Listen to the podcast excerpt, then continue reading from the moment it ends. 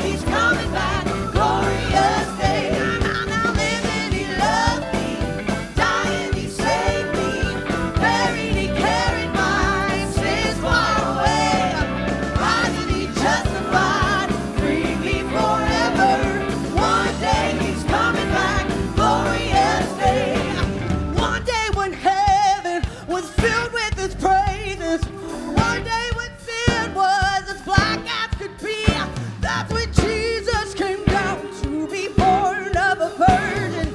Dwelt among men, my example is he ever living, he loved me, dying he saved me, buried he carried my sins far away, rising he justified, free me forever. One day he's coming back.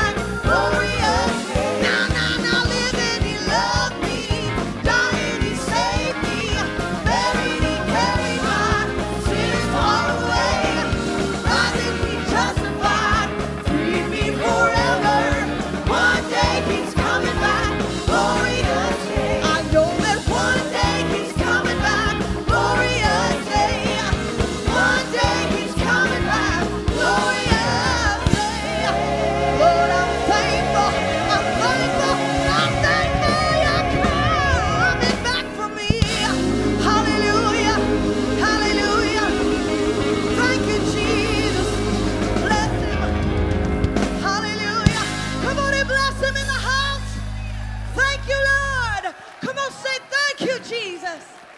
Hallelujah. Hallelujah. Will you lift your hands in the sanctuary? Come on and tell him, say thank you for the blood. Thank you for the blood, for your sacrifice. I was a wretch, I remember who I was. I was lost, I was blind, I was running out of time. Sin separated, the breach was far too wide. But from the far side of the chasm, you held me in your side. So you made a way across the great divide, left behind heaven's throne to build it here inside. And there at the cross, you paid the debt I owe, broke my chains, freed my soul. For the first time I had hope. Come on. Thank you, Jesus, for the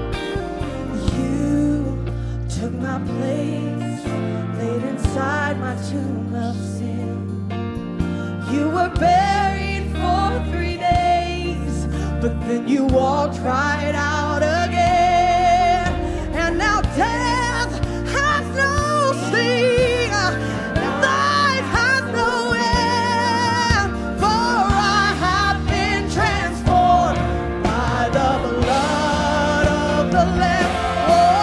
Oh, thank you, Jesus, for the blood of mine.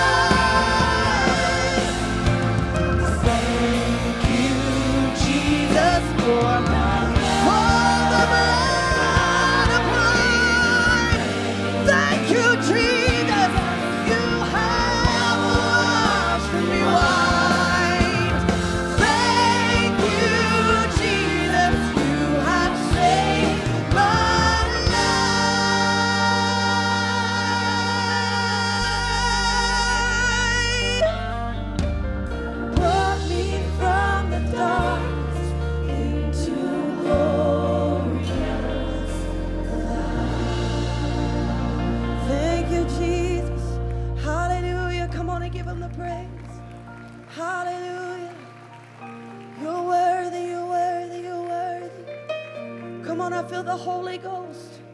Oh, Jesus. Come on, will you just lift your hands and just seek him for a moment? Jesus, Jesus, Jesus, Jesus. Hallelujah, thank you, Jesus. Hallelujah, thank you. Come on, lift your voice. Lift your voice, come on. Hallelujah, hallelujah, hallelujah. Strongholds break. Every stronghold be broken in Jesus' name. Hallelujah, hallelujah. Thank you, Lord.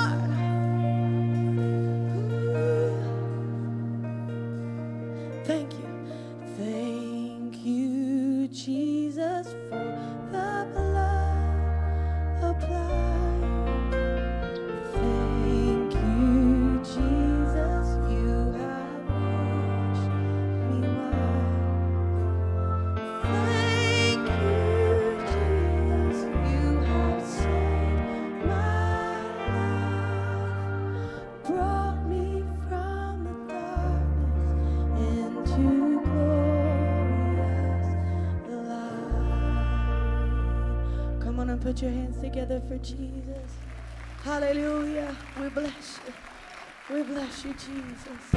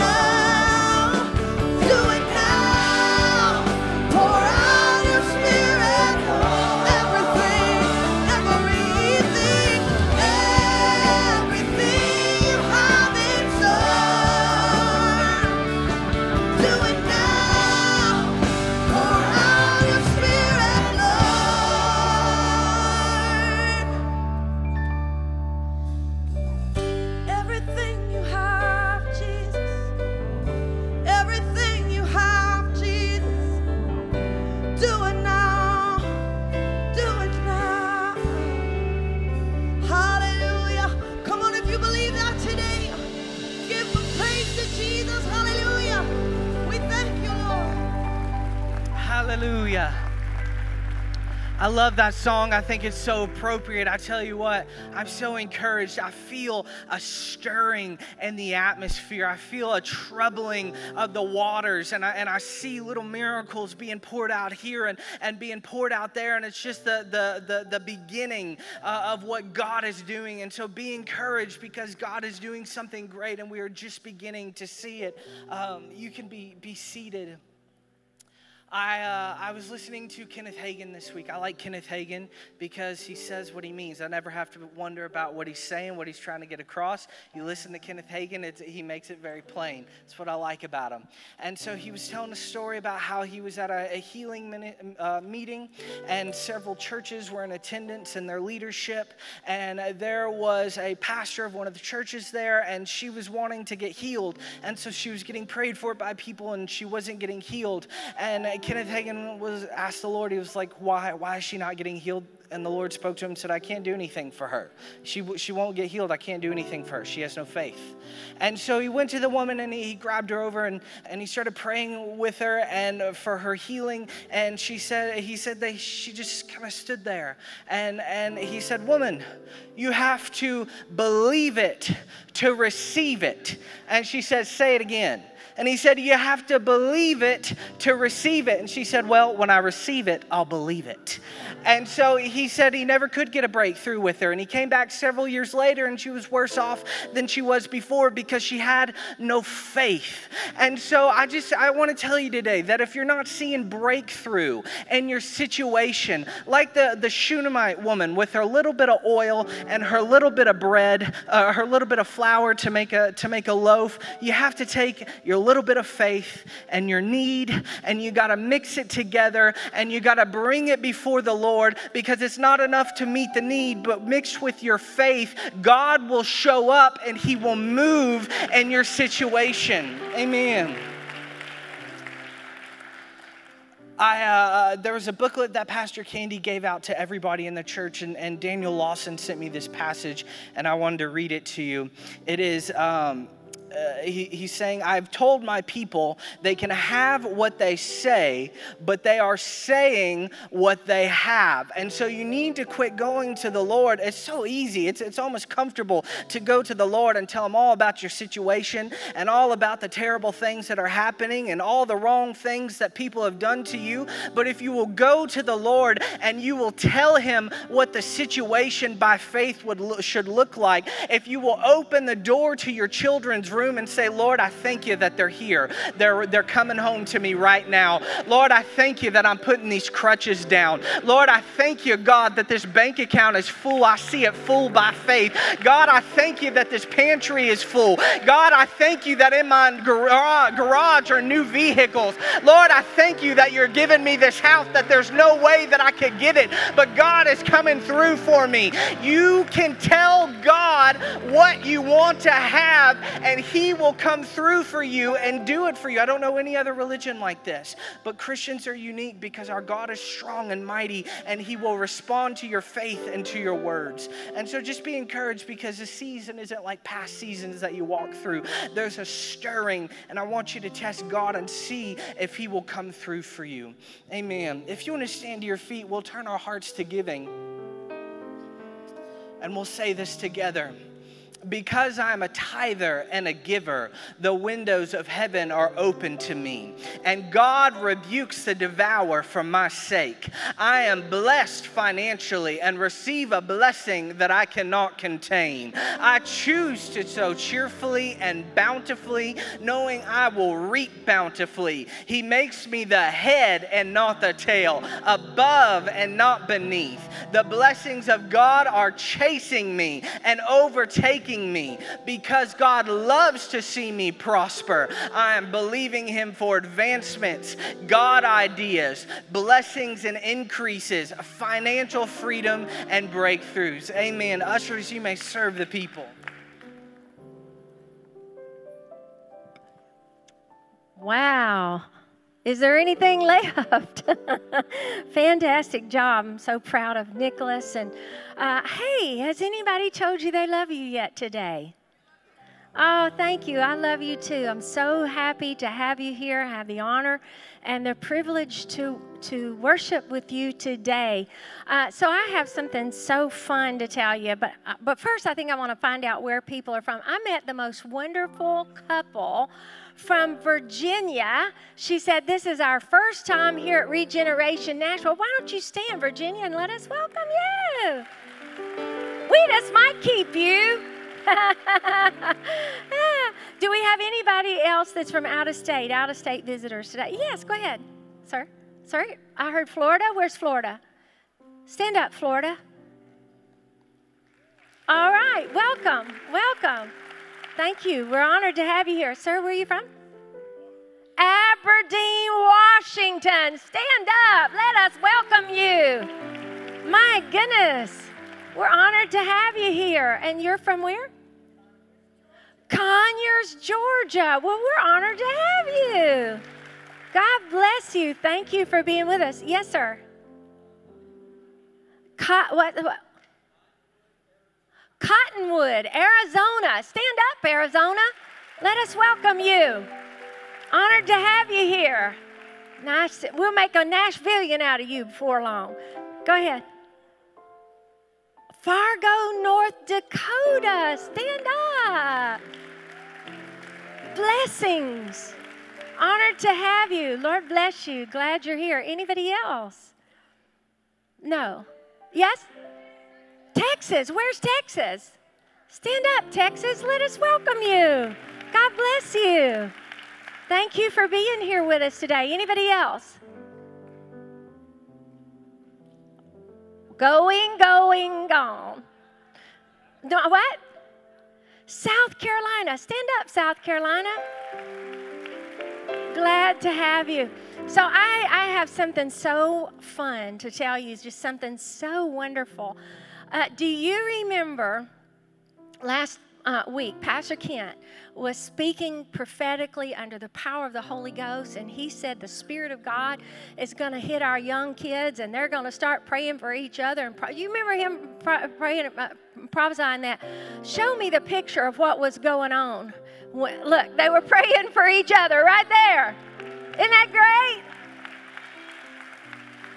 I love it. God is doing such wonderful things in our children. So we had Vacation Bible School, VBS, this week. Do we have a VBS picture? Isn't that great?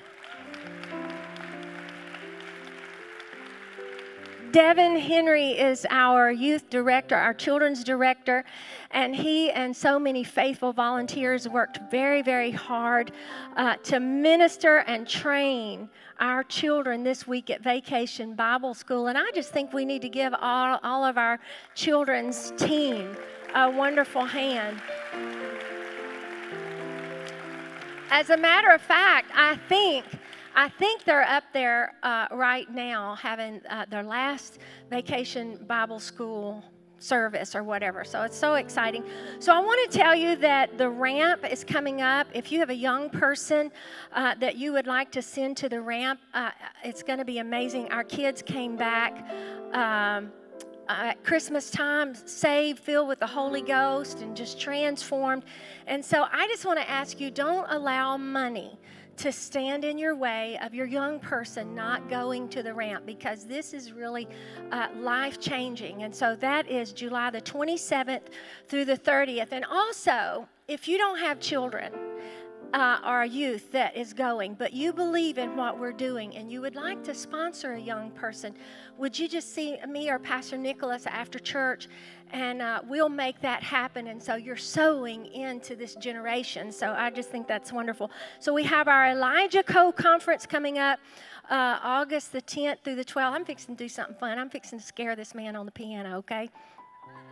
So So Elijah Co is August the 10th through the 12th. And so we have Brother Prophet Dutch Sheets and Brother Tim Sheets and Apostle Jane Hammond. So many, Pastor Harry, Pastor Kent will be speaking. And so Pastor Kent and I will be staying there on the grounds so that we can get to know you and fellowship with you. But there will be a time in that service that week that hands will be laid on every person in that conference, and we're just believing for gifts activated and blessings and transformation in the Elijah Co conference. So I just want to say that we have our community nights, and every Wednesday night this month, if you would like to have dinner with Pastor Kent and I and the pastoral staff, it's absolutely free. All you have to do is just sign up and let us know that you would like to be there, and we will make a place for you. And on Wednesday night, he's not going to like this, but on Wednesday night, the 21st of June, is Pastor Kent's birthday, and we may or may not have cake that night. So if you want to sign up for any night, come on June the 21st, and we'll have a great time. So we have Gary Prim on the piano over here. Hi, Gary. He is a very famous studio musician in this town in Nashville, and he plays on most of the country music and gospel music albums that come out of this city. But he's just full of Jesus. And as a matter of fact, how long have you been married? 38 years. I was their maid of honor 38 years ago. That's how far we go back. But I was wondering, do you know Consider the Lilies? Would you play that for me? I don't know. Let's try F. Consider the lilies, they don't toil nor spin, but there's not a king with more splendor than them. Consider the sparrow, he don't plant nor sow, but he's fed by the master who watches him grow.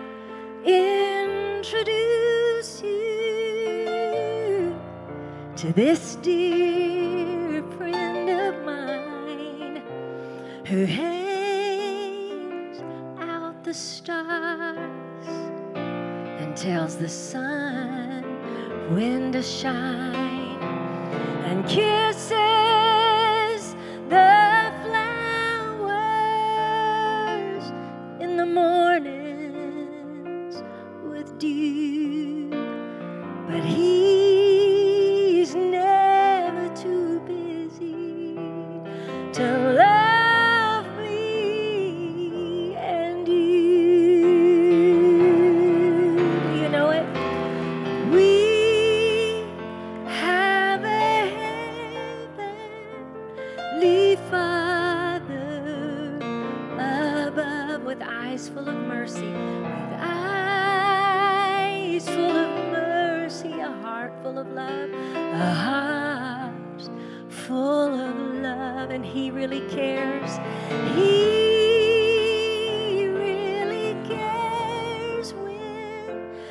your head is bowed low, consider the lilies, and then you will know. Can we sing that chorus one more time? Would you sing it with me?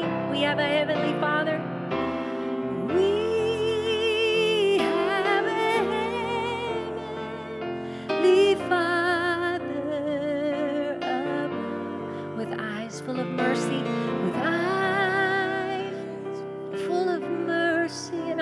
Full of love and a heart full of love. He really cares. He really cares when your head is bowed low. Consider the lilies, and then you will know. Just the last line. Consider the lilies, and then you will know. Thank you for letting me do that. Thank you, Gary. Pastor Kent.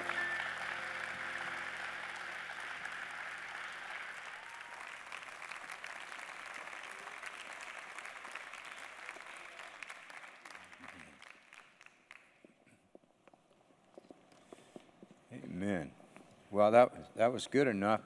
I think I might let her sing on my next album.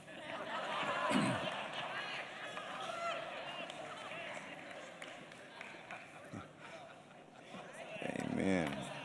That's for announcing my birthday right there.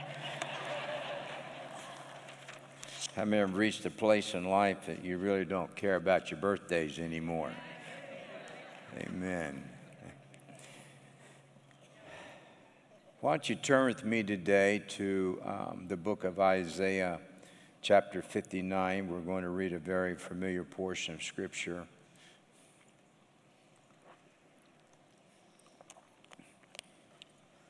I would like our church to begin to develop the habit, not for me, but I feel like that one of the things that makes God want to come into our presence is honor.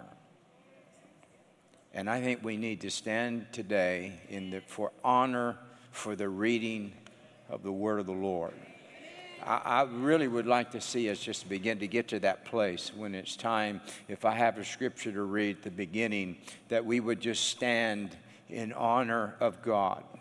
If we had a great politician or somebody come onto our platform, we would stand up. And how much greater than a Solomon or a Moses, hallelujah, or a Daniel is in this house, is the presence of God. And this is the living, breathing word of the Lord. And we thank the Lord that he has somehow miraculously, down through the millennials of time, not allowed the devil to make this book disappear. Thy word is a lamp unto my feet, and a hallelujah, and he hides it in his heart. David said, I hide it in my heart so I won't sin against thee. So this is a familiar verse out of Isaiah chapter, if I get back to it, Isaiah 59, and I want to just read let's start on verse 17. Speaking of God, he puts on righteousness as a breastplate and a helmet of salvation upon his head. How many realize that much of the New Testament is being quoted by writers from the Old Testament? If you go back and you study Apostle Paul's writings, a good percentage of what Paul is writing, he is reiterating what the Old Testament writers have wrote. He puts on the garments of vengeance for clothing. That doesn't sound like we just ought to love everything. He was clad with zeal as a cloak.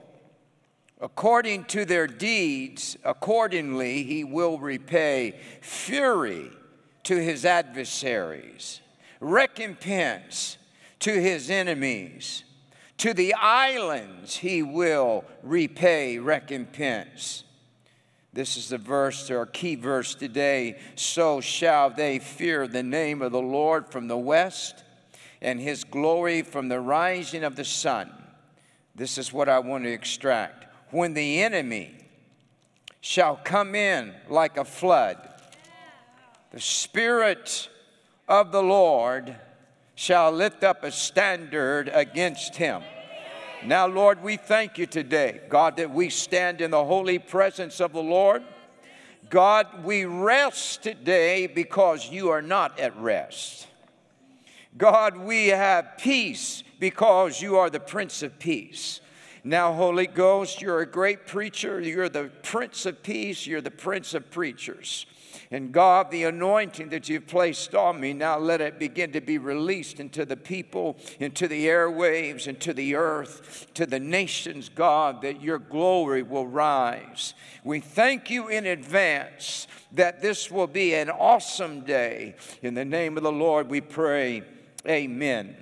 God bless you. You can be seated. Thank you for honoring the word of the Lord today. God will repay us for those kind of moments. In fact, I have such a reverence for my Bible at home, I won't put anything on it. I won't set my iPhone on it, nothing. I always make sure, just out of honor to the word of the Lord, that it is precious to me, and I honor the word of God. And when we begin to read these verses out of Isaiah, the Lord is beginning to speak, and it talks about, Paul writes this in Ephesians 6, he says, put on the whole armor of God. So those verses start out here, it talks about that God is armoring himself. He's putting on the breastplate of righteousness. He's putting on the helmet of salvation. When you are not going into battle, you don't need armor.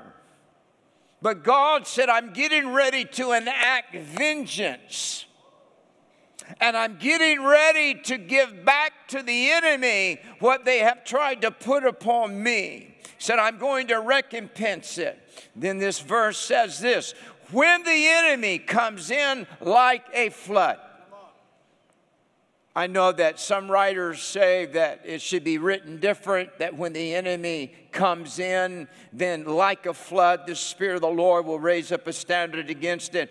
I am more prone to the writing that when the devil comes in like a flood, because most of us have experienced that. So it doesn't say if the enemy will come in like a flood.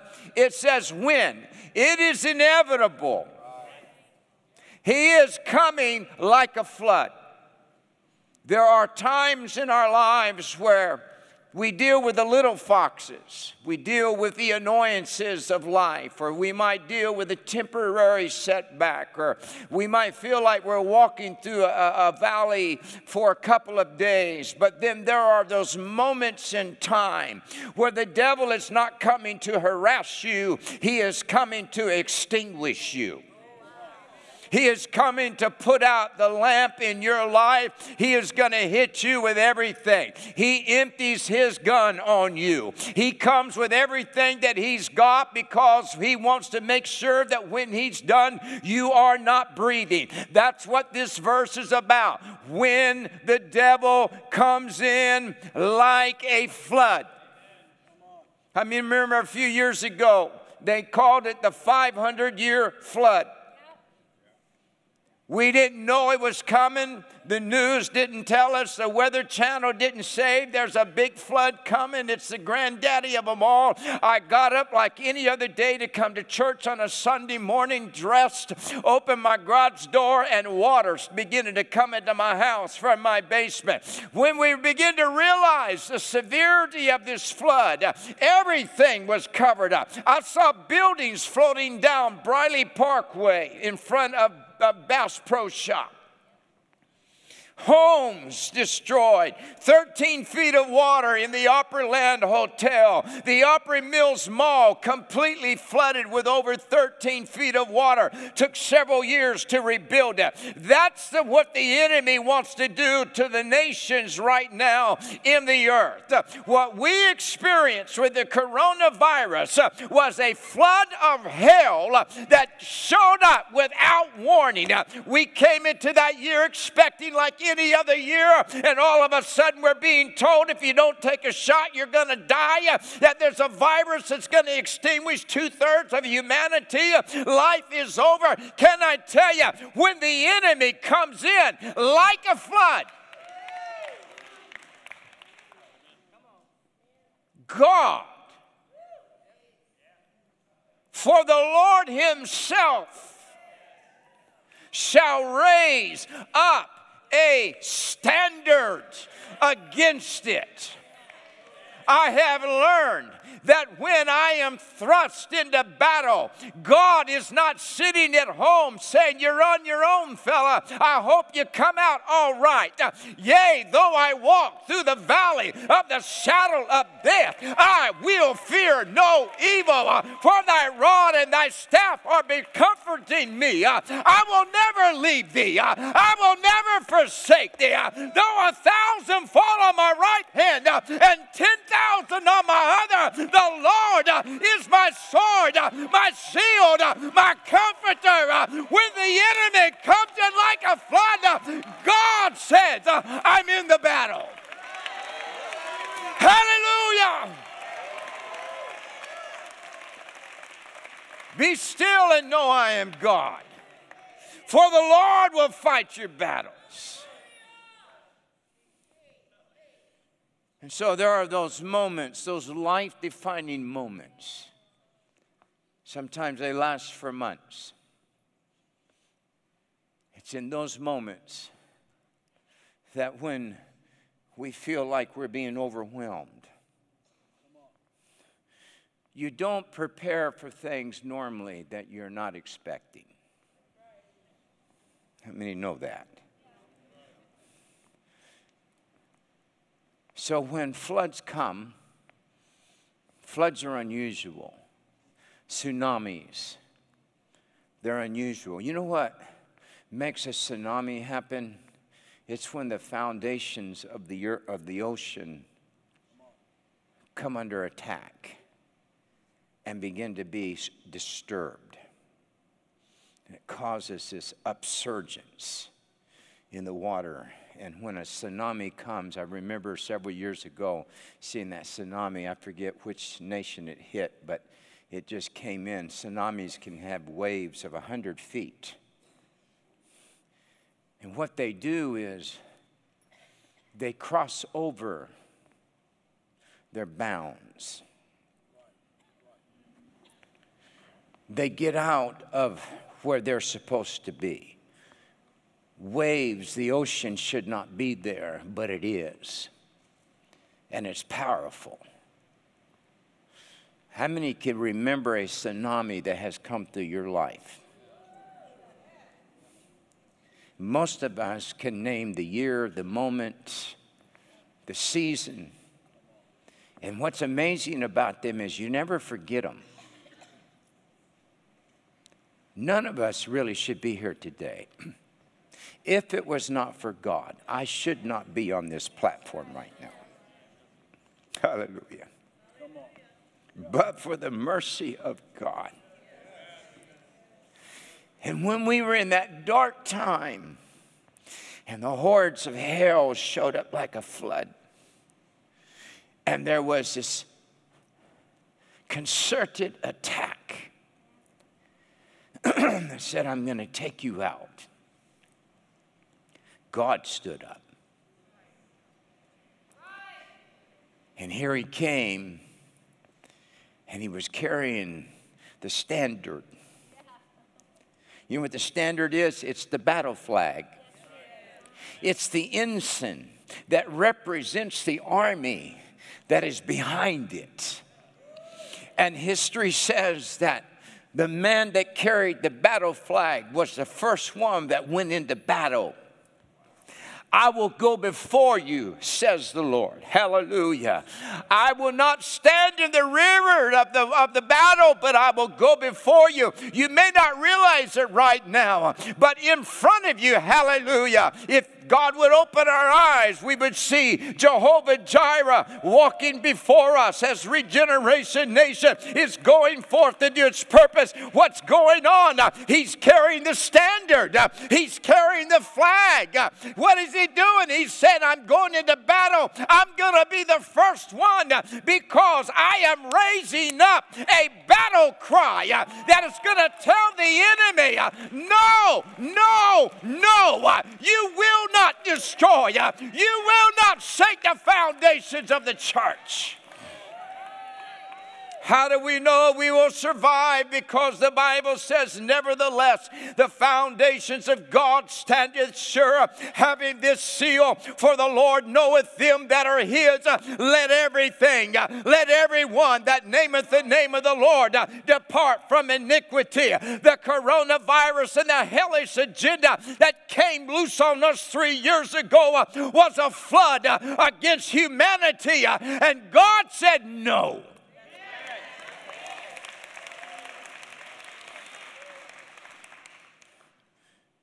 And the reason that God is raising up this church and other churches like it is because we're going to make a difference. I'm taking a bit of an odd turn today in this message. But I want to go over just a few chapters into Jeremiah chapter 5.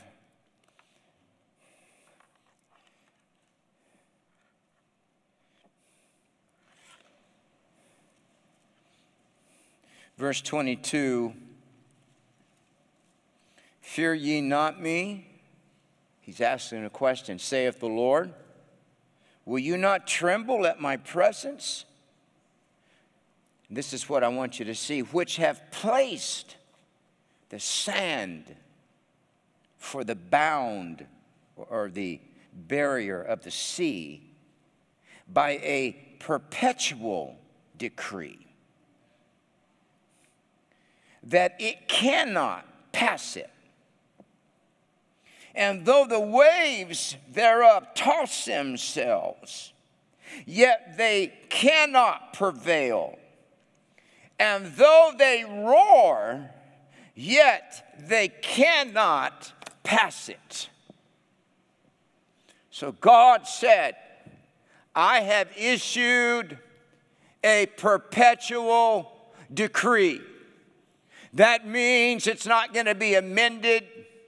That means it doesn't have a time stamp on it, that it comes to an end. He said there is a perpetual decree out of heaven that makes this declaration, that I have set the sand on the edge of the ocean. And it declares to these raging waves, you can rage all you want. You can make all the noise that you want. You can foam all you want. You can be as high and as noisy as you want.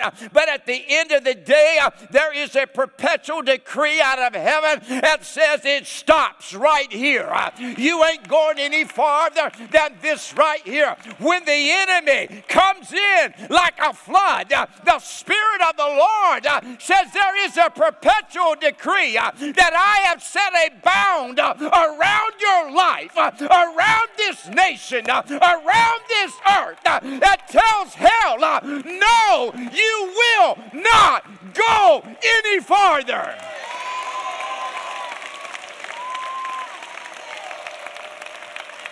Hallelujah. That ought to put a shout in your belly that tells you though the enemy looks like he's winning, he is defeated by the power of God. Hallelujah. My God, I feel a sway of the Holy Ghost. There's something loose in the atmosphere. There is a bound of victory around us.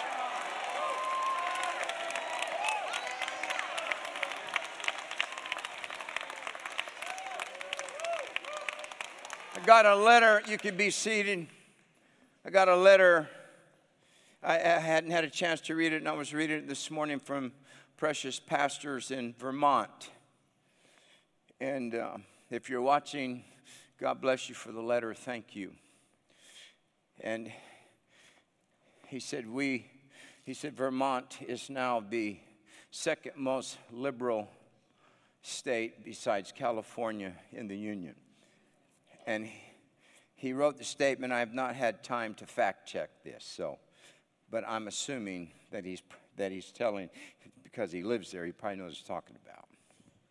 He said, Vermont just passed in legislature that it is legal up to 21 days after full-term birth that you can kill a baby.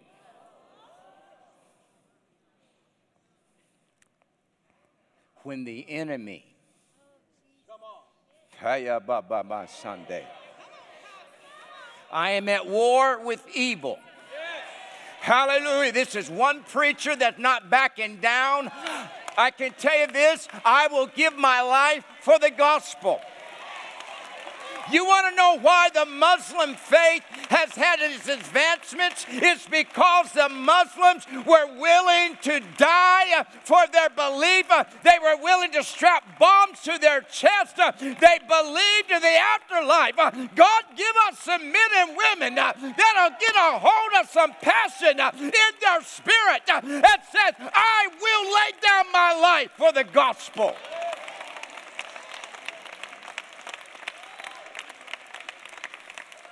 This same was born in blood.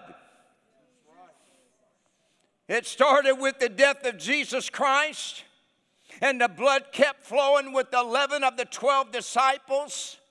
And the one that wasn't martyred, they tried to kill him multiple times, from burning him in oil to you name it. Down through the ages, there have been over 30 million Christians. Fox's Book of Martyrs tells the story of how they gave their life for the gospel of Jesus Christ. There has been a hellish doctrine that has gotten loose in the church that says God wants you to be happy, never suffer, never walk in sacrifice. But I'm telling you, there is a price to pay, and the reason we're in the mess that we're in is because we got too many lazy Christians that don't pray, don't go to church, don't fast, don't give, but they want the best that God has. It doesn't cost like that. I beseech ye therefore, brother, by the mercies of God, that you present your body as a living sacrifice, holy and acceptable unto the Lord.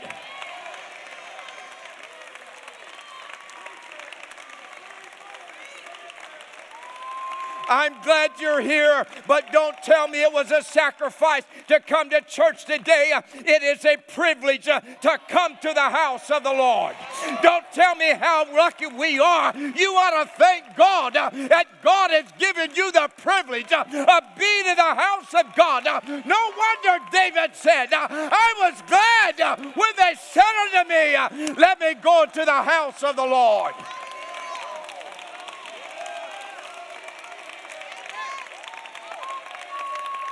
I told my wife today, I said, I can't figure out why they don't have traffic jams already out on Old Hickory Boulevard of people trying to get in this building. I don't know where everybody is, but there's enough God in this building. They had to raise the curtains and put 3,800 people in it, because it is a privilege to be in the presence of the Lord.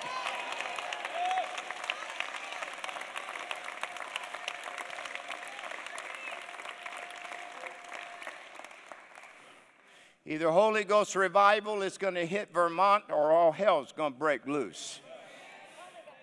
But you don't kill babies. You don't kill babies. We got PETA hollering about puppies while we're killing babies in the back room.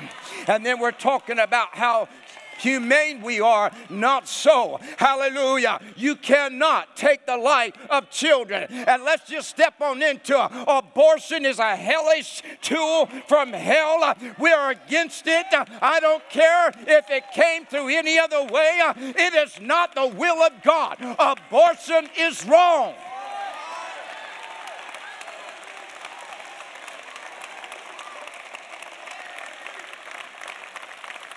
Say, well, what about if we were raped? Give it up for adoption. But I can tell you this, when that little baby comes into the world, it's not its fault that you suffered a horrible indignity of being raped. And may God in His mercy bless your life. But I can tell you this, God does not condone abortion. We better come back to the very precepts of what made this nation what it is. We stand on the precepts and the righteousness of the Lord. We value life. Hallelujah. We don't take it. For God so loved the world that He gave His only begotten Son. Well, I was a little bit worried that when I got started I wouldn't have enough content, but it looks like I might make it. All right, so we've started off talking about there are seasons where the analogy is massive amount of water comes in. Water is just as devastating as fire. The power of a flood can take the very foundations of a house out in a moment unless it's dug deep. I've been giving you the verse that declares, but God said, doesn't matter how strong the ocean is, I have set the sand as a barrier. The sand is different from the water. But God said the sand has authority over the waves. So I want to show you the power of who you and I are, and I want you to go with me to the book of Genesis, chapter 22.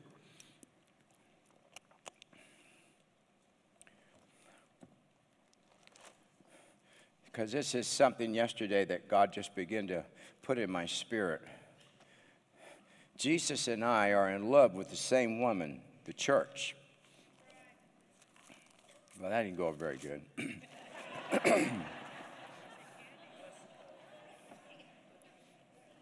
And my wife is a part of the church, so I might get some stuff in the email on that one. I don't know. Genesis chapter 2, or 22. And in verse 17. Let's go to verse 16. And said, by myself have I sworn, saith the Lord, for because thou hast done this thing and hast not withheld thy son, thy only son. All right, this is a great verse right here, because this is a covenant He's making with Abraham.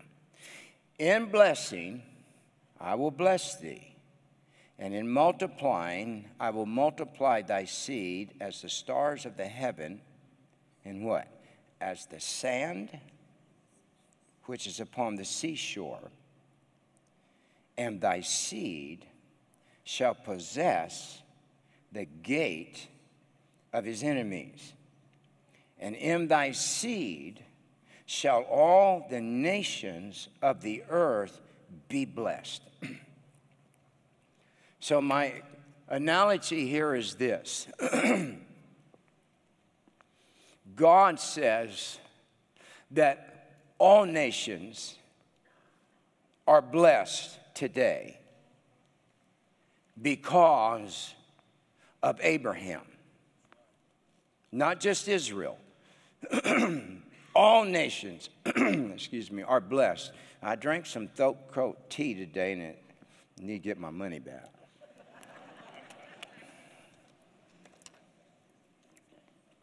So God says all nations are blessed because they come from the seed of Abraham, in thy seed. And then He says this. He said, and I'm going to make your seed like the sand. Now, what did the scripture just declare in Jeremiah? The sand is what tells the flood you ain't coming in here. Of all the things that God could have compared the church to, he said, thy seed shall be as the sand of the seashore, of the ocean.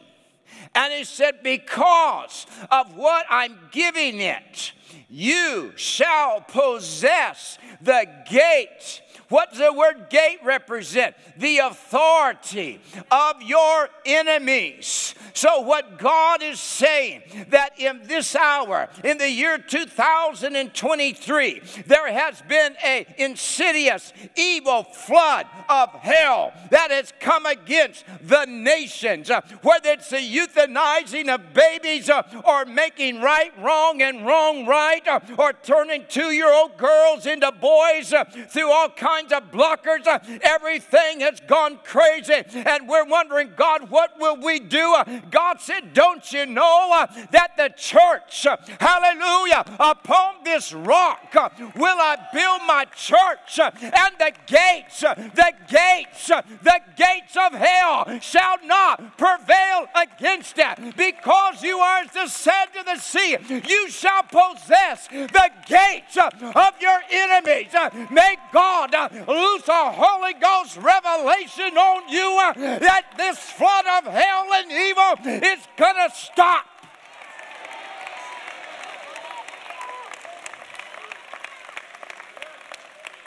Pass all the laws you want. Raise up everything you can to challenge the word of the Lord. But there is a time when God finally says, not here. This is far as you go. I declare, hallelujah, by the Spirit, that this evil agenda that has hit our nation with transgender and sexual identity and abortion and all of this other mess that's out there, changing the DNA of human beings. My God, you have no idea, many of you, of what they're actually trying to release in the atmosphere. And it doesn't matter. That's why I don't listen to the news, because they want you to hear their rhetoric. And when you get done, you think, well, we're done for. Listen, when I am overwhelmed, lead me to the rock that is higher than I. If you want to get encouraged, instead of listening to CNN, you need to listen, hallelujah, to King James that begins to declare what the Lord has to say in this hour, that when it looks like it's over, for the devil has come down in great wrath, knowing he hath but a short time. This isn't some slow process. They have emptied their guns on us, and we're still standing. Why? Because you cannot kill the church. The church, hallelujah, is alive and well. We're still breathing, and we're telling the enemy, no, this is far as you go. You ain't coming any farther.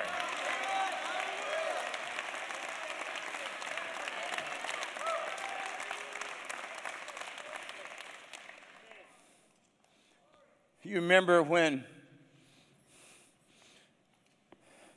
Sennacherib, king of Assyria, did not want Hezekiah? Pastor Harry did a great Bible study on this recently. Did not want them to rebuild the walls. Said that, you know, just touching it would make them fall over, till they realized the gates were being rebuilt, the walls were being rebuilt, because they had a weapon in one hand and a tool in the other. In what, 52 days, something like that? They rebuilt those walls. Now, I will concede that when Jesus comes back, the church may not have been as beautiful as it has been in times past, but we will be as powerful. We're going to have blood on our garments and mud on our combat boots, but I can tell you this, our hands will cleave to our sword, because there is a body called the body of Christ, the church, who is not going to roll over and die.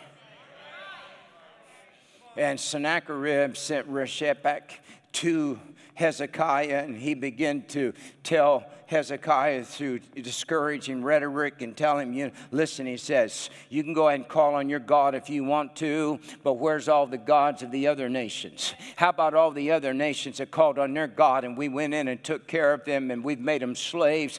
He said, that's the same thing that's going to happen to you. Hezekiah, what does he do? He goes to the Lord in sackcloth and ashes and says, God, we're in trouble. And God said, here's the word of the Lord. He said, I'll tell you what I am going to do. I'm going to put a hook in his nose,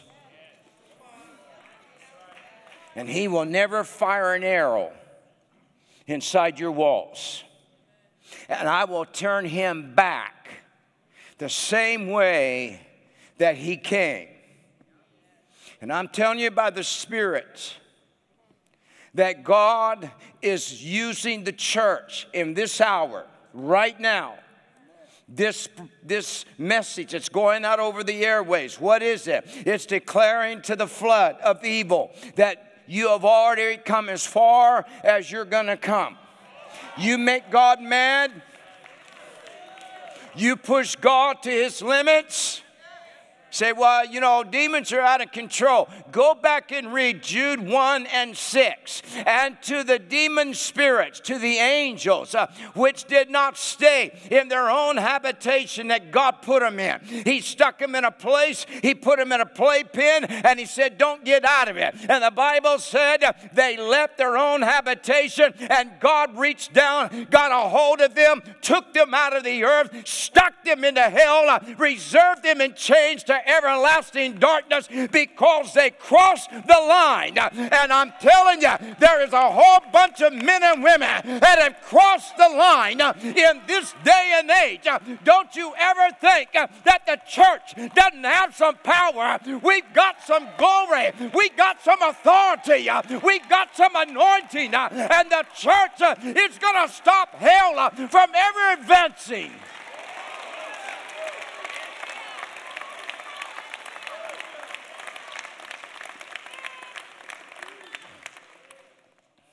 If God be for you,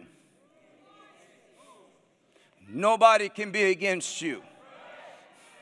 We got to get past this thing of being intimidated.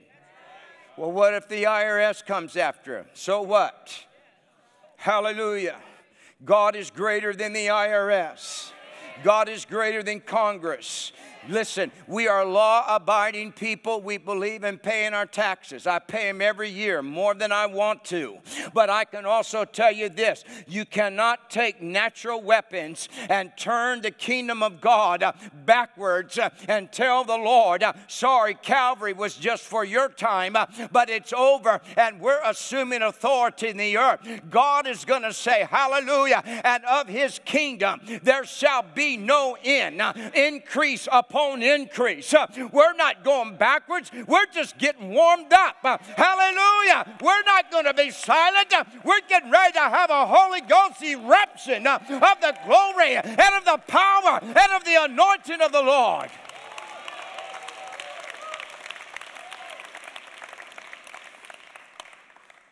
What the enemy does not realize is that God has boundaries.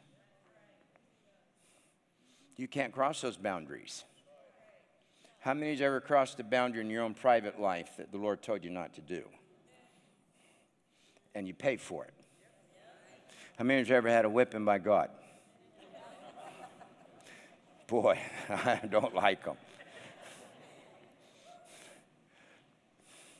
But God, the Bible says that the heavens are the Lord's, and the first of all, it says that the earth is his footstool, that the heavens and the earth belong to him, but it said, and he gave in Psalms, I believe it's 27, it says, and he gave the earth unto the children of men. When God gives you something, he expects you to take care of it. Hallelujah. Not to abuse it. And this is what I believe. God said, I'm going to recompense. That means I'm going to give back what you tried to give me. This thing happened so quick in the earth. This wasn't just after the United States. You think we had it bad? Go talk to people in Canada. Go talk to people in Australia.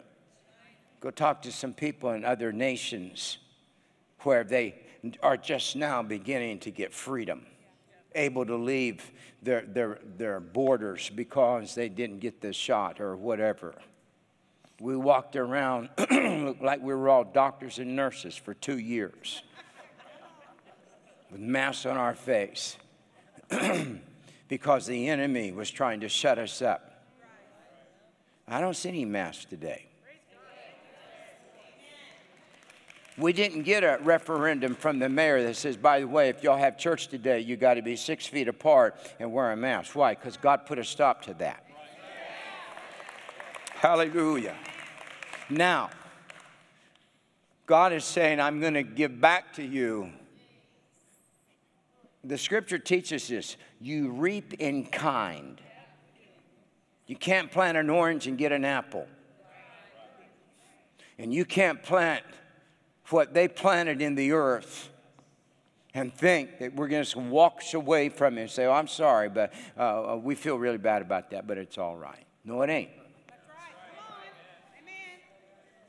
The amount of suffering, the small businessmen in our nation that will never again have their business, the bankruptcies that were filed. We have no idea how many people committed suicide because of this. How many marriages ended in divorce because of the undue stress that was put on them? How many people died from the coronavirus? We have people in this building. Jeff, he's not, I don't see him here today, but he just about died in intensive care from the residual effect of the coronavirus. We watched the horrible, bloody aftermath of that. Now God says, now watch me. This is why Psalms 91 says, 1,000 shall fall on one hand and 10,000 on the other, but it shall not come nigh to thy dwelling. You can't take life and think you're going to walk away from it. Give you a perfect example. It may take time, but when Pharaoh put a hit out on male babies, it took 80 years, but it came back home. And God hit the firstborn of animals and men alike in Egypt because of what they did. We are now, there can never be harvest, according to Matthew 24, until the tares are gone. It says, first the tares have to be bound in bundles and removed and cast into the fire, and then the wheat is gathered into the barn. So we are in a season where God has to deal with the tares in the atmosphere, in the earth.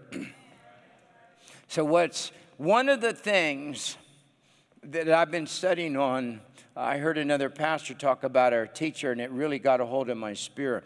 There are advantages in the kingdom of God that God gives us. One of them is speed. What normally should take years, God gives the advantage called speed. You say, well, explain that. You're sitting in it. In 5 weeks, after almost 17 years of struggling, in 5 weeks, we went from around 100 people to 623 in 5 weeks. In 2 years, we are affecting at least 100 nations every Sunday by satellite. What is that? God gives speed, and he steps you into another dimension that normally should take years, and he will lose speed. And when God loses speed, he will make it happen overnight.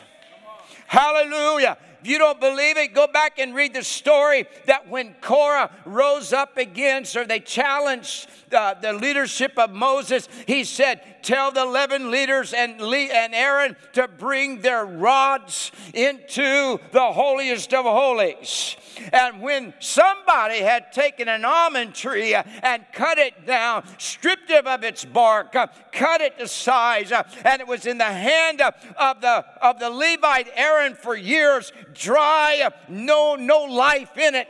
But one moment, hallelujah, when it got in the presence of the Lord, that old dry stick that thought it would never do anything for God, all of a sudden speed hit it, hallelujah, and green leaves begin to come out. Almonds begin to fully form, and within just a few hours, it was a live almond tree.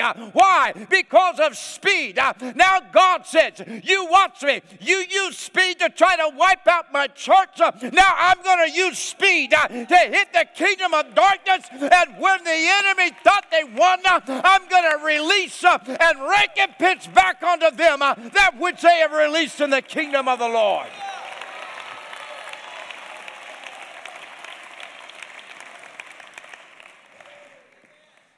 I'm gonna end with this. The power of the church. The power of the church in this hour. Our biggest issue in the natural is we don't have a voice in media. The church does not have a voice in politics because, be honest with you, most Republicans are just as rotten as Democrats. It's just a good old boys club. There's about 600 of them all together, including the Supreme Court, and they mandate what 330 million people are supposed to be doing. So we don't have a voice in the natural. But God saw this day,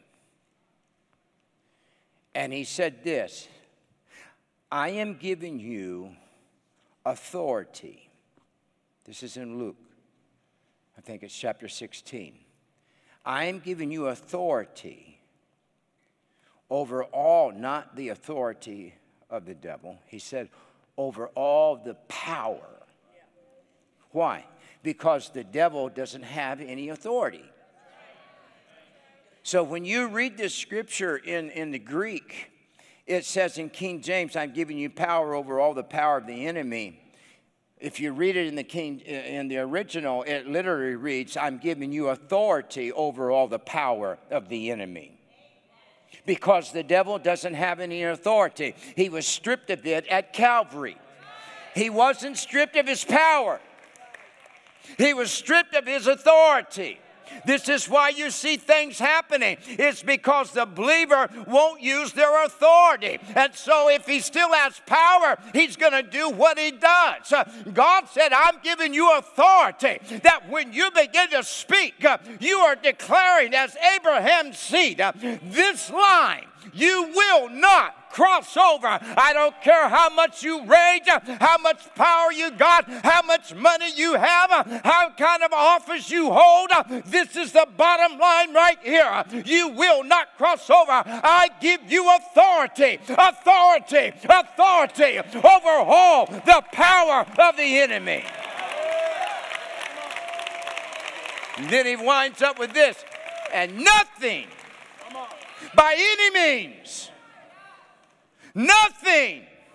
By any means. What's he doing? He's addressing the power of the devil. We get so intimidated by what the devil can do. God said, don't you know that when you have authority, it doesn't matter how much power the devil has, nothing by any means shall hurt you. There are many, many verses, but the other one is... That one was Luke 10:19. This one is Matthew 16:19. He said, I am giving you the keys of the kingdom of heaven. There are many, many keys that we as believers can have. But he said, I'm giving you the keys of the kingdom of heaven. And with those keys, he said, you can now, whatever you bind in your realm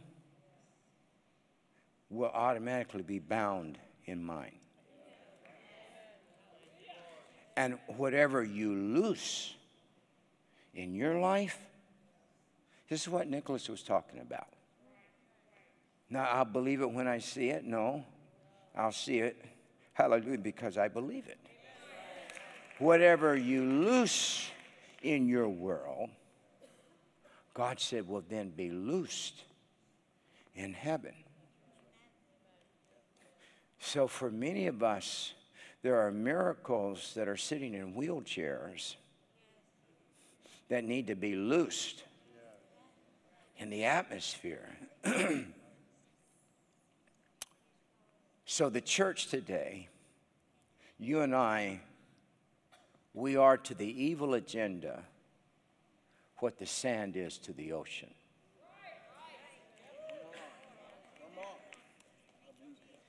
When we went on vacation for 5 days, we went down to the beach, and I get up in the mornings, I walk and pray on that beach, and it's amazing to watch. Down there, it's not as powerful, but being raised out in Washington State, the Pacific Ocean, it's a different ocean. Number one, you don't swim in it because it's like 48, 50 degrees, but it's the sand is very black, and the waves are very, very strong and very powerful. And you can stand at the edge, and you can see a huge wave coming. And you think, man, I got to get out of the way. But you hold your ground, and you watch that wave just crest, and then it just collapses. And you stand there, and just a little bit of foam will wind up at the edge of the shore. Because God said, that's as far as you go. Amen. It doesn't matter what it looks like in the earth. It doesn't matter what laws are being passed. It doesn't matter the raging of the evil that we've heard. Doesn't the Bible talk about why do the heathen rage? And men imagine a vain thing? And yet God is saying, the seed of Abraham. It's what's going to tell evil, you're done. You're done. Hallelujah. You might have just crest right out there and fall down in shame. I think it's in Jude, it talks about, it said, waves foaming out their own shame. That's what's happening right now, is we're seeing a whole bunch of evil foam out its own shame. That even some liberal people are embarrassed of what's going on in our nation. So I want to declare to you today that you have authority.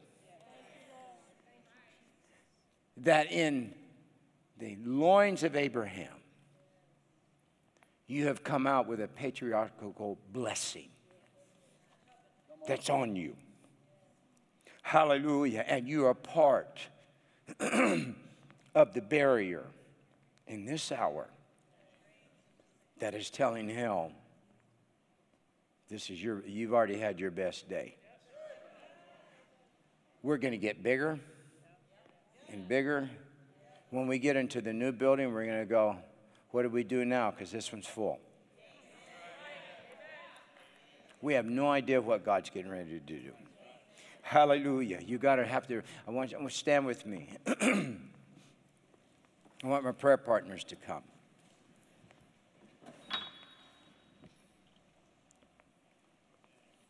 Today, as we were in worship, and I was holding my little granddaughter, Mavis Blue, and I was looking at her, or actually my wife had her at that time, and she was just sound asleep.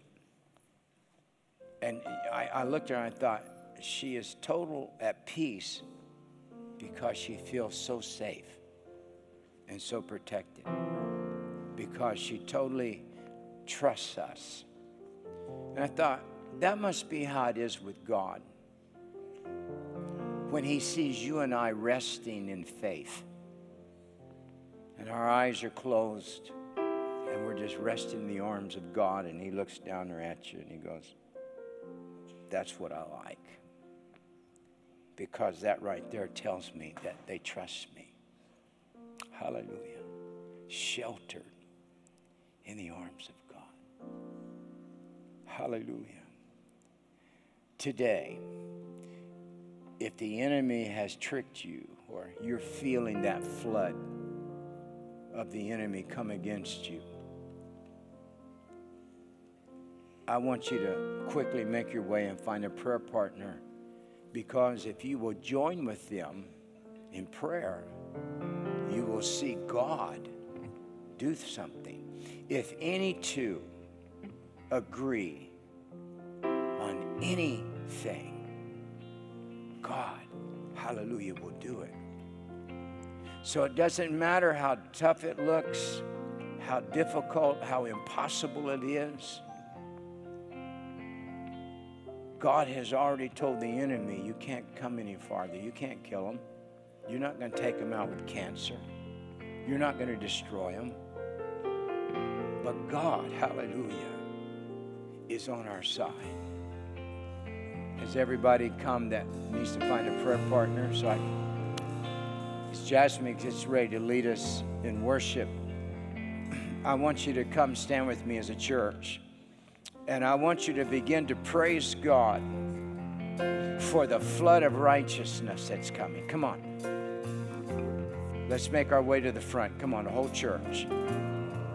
And I want you to begin to ask God. I want you to begin to praise the Lord that before this year is out, that the enemy is going to be so defeated, so embarrassed, so discouraged because of the power of the Lord. My battle. This is how I fight my. Come on, church. This is how I fight my battle. Let's get up as far as we can here. Get everybody in. Now press in. Hallelujah. Press in. This is how I fight my battle. Hey, this is how I fight my battles. This is how I fight my battles. This is how I fight my battles. This is how it may look like. It may look like I'm surrounded, but I'm surrounded by you. Oh, it may look like I'm surrounded, but I'm surrounded by you. Jesus, it may look like I'm surrounded, but I'm surrounded by you. Hey, it may look like I'm surrounded, but I'm surrounded by you. This is how I fight my battles. This is how I fight my battles. This is how I fight my battles. This is how. Come on and declare it. This is how I fight my battles. This is how I fight my battle. This is how I fight my battles. This is how I fight my battle. Pastor, this is David and Barbara. Come on, step up here, Barbara. They came together from Georgia. And David here, paralyzed and kidney cancer, right here. And Barbara hearing, lost her hearing. Kidney cancer? David Amen. And Barbara. How long you been here? You've been paralyzed like this for 38 years? And there was a man who was paralyzed for 38 years, and God said, take up your bed and walk. Now in the name of the Lord, I rebuke this curse off of you. Now, God, we command this paralysis and let go in the name of Jesus. Hallelujah. Lord, we see it, because we believed it. God, today, not tomorrow, not tonight, but in the name of the Lord, God, we release healing in his body, in his legs. God, his ankle bones receive strength. Lord, what you did at the pool God, do it right now in the name of the Lord. Power, anointing. Oh, God, loose the grace. Yeah, Bobo Sandai. God, loose the grace. Loose the grace of healing in his legs. Oh, Lord, hallelujah. Yala Bobo Sandai. Now, God, I thank you, Lord, for the word of the Lord that shall not return void.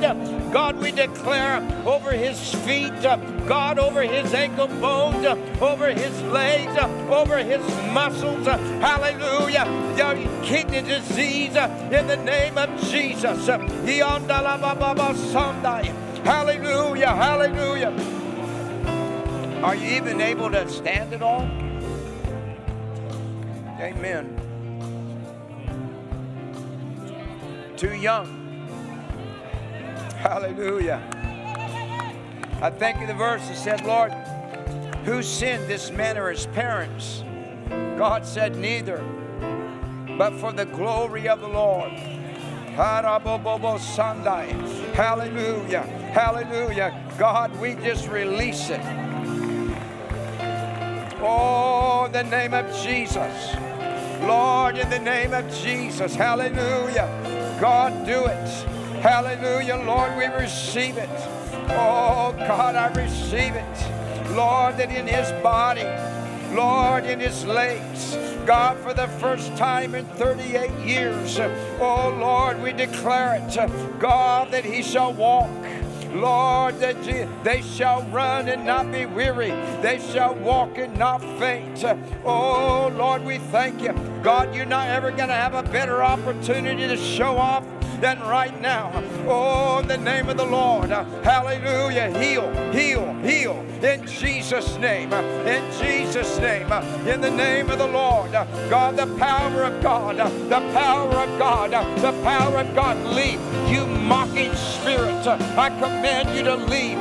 In the name of the Lord. In the name of the Lord. God, in the name of the Lord. In the name of the Lord. Hallelujah. Hallelujah. Hallelujah. Yarabo. Oh God, thy word shall not return unto you void. God, we see it. Hallelujah. God, I see it. Oh God, we see it by faith. We see it by faith. We see it by faith. God, we declare it, Lord, that your word cannot return unto you void. But oh, the power of God in Jesus' name. In Jesus' name. Hallelujah. There's another grace. God bless you, brother. This ain't over. There's another grace that God is giving back to the church, and it's the grace of the laying on of hands. A divine healing. And you know, we've lived so long without miracles that can't be explained away, that the enemy has gotten a hold of our spirits and our minds and really created a maze that's really hard for us to get out of.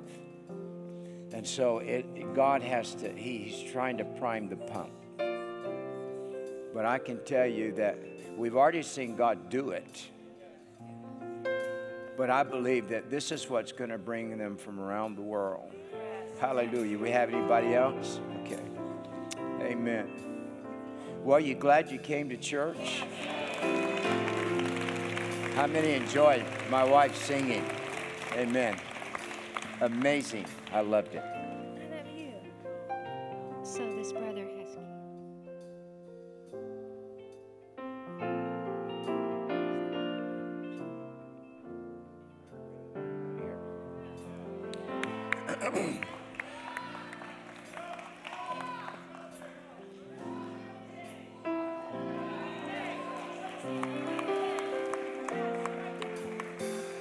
While he's coming, I just want to tell you that I was up most of the night last night. I can feel things swirling in the atmosphere. So I just prayed in the Holy Ghost. I walked through my house praying through the Holy Ghost, in the Holy Ghost through my house most of the night. And finally, about 4 o'clock this morning, the Lord gave me a word. And this is a word for some of you that are fighting a battle. The Lord gave me 2 Chronicles chapter 20, where the Lord spoke to Jehoshaphat. And he said, the battle is the Lord's. He said, you'll not need to fight in this battle, but the battle is the Lord's. And you know what? I went to bed. Some of you can rest now because the battle, it's a word for you, the battle belongs to the Lord. But David, I didn't get the full understanding that you have terminal cancer, right? Huh? Kidney cancer 3 days ago. 3 days ago. Yeah. Hallelujah. All right, church. Yes. Hallelujah. Oh, God. Lord, today I thank you. Now, Lord, I take authority over this demon spirit of cancer. I command it to leave his body. And with it, you foul spirit of paralysis, you're going to leave his body. Oh, God, Lord, that he's going to walk back out on this platform, whole, healed, in the name of Jesus. That devil, death, you will not take him. But, oh, God, Lord, that he is the beginning of the trophies of glory that are going to hang, Lord, on the hallways of faith in our life. In the name of Jesus, kidney cancer, I command you, in the name of the Lord, I command kidney cancer, come out, leave. In the name of the Lord, I cast you out of his body. Cast you out in the name of Jesus. Oh,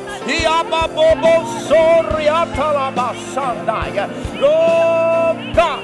Hallelujah, the Holy Ghost, oh, the lightning bolt of virtue of God in your body, in the name of the Lord. Hallelujah, hallelujah, hallelujah, in the name of Jesus, in the name of Jesus.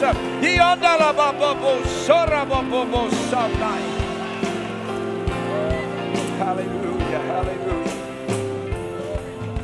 Praise God.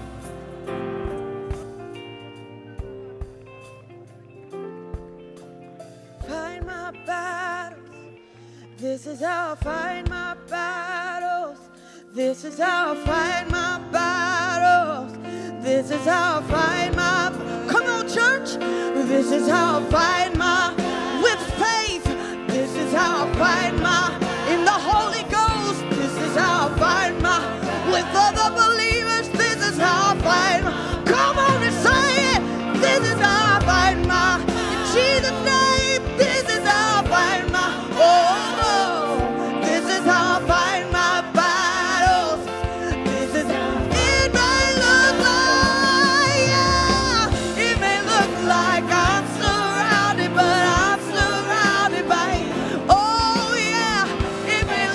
Oh, yeah, it may look like I'm surrounded, but I'm surrounded. You're holding.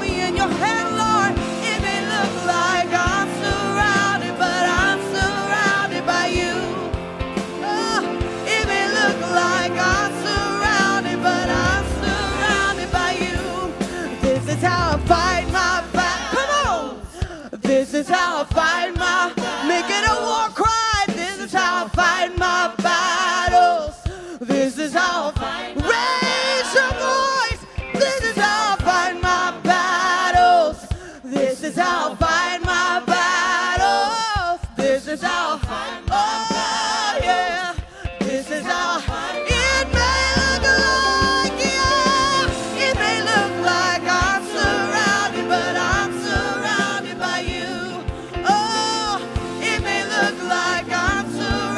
But I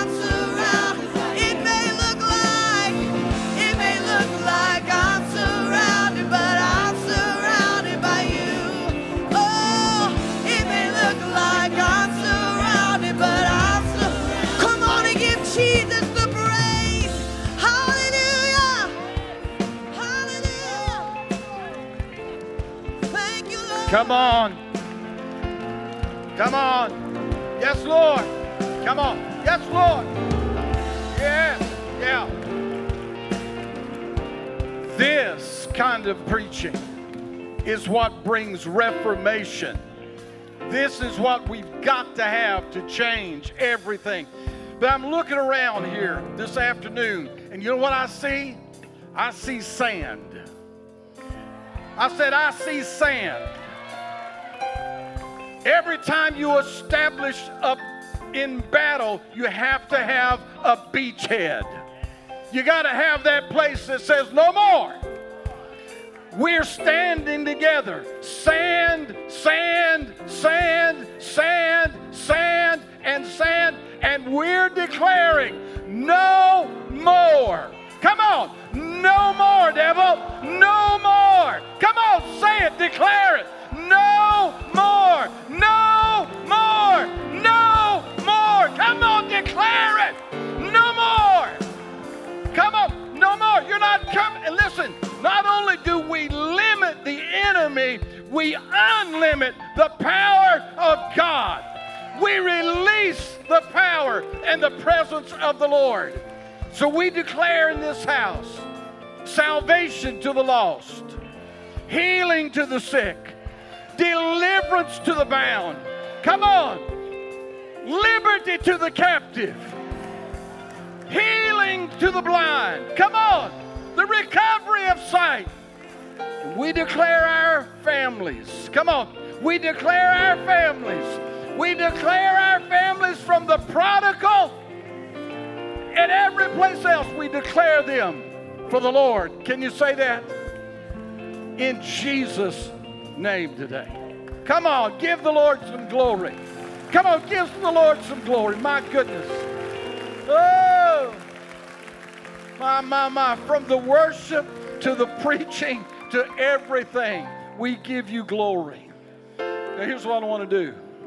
I want to remind you, Wednesday evening is the community night. If you haven't registered, you need to register.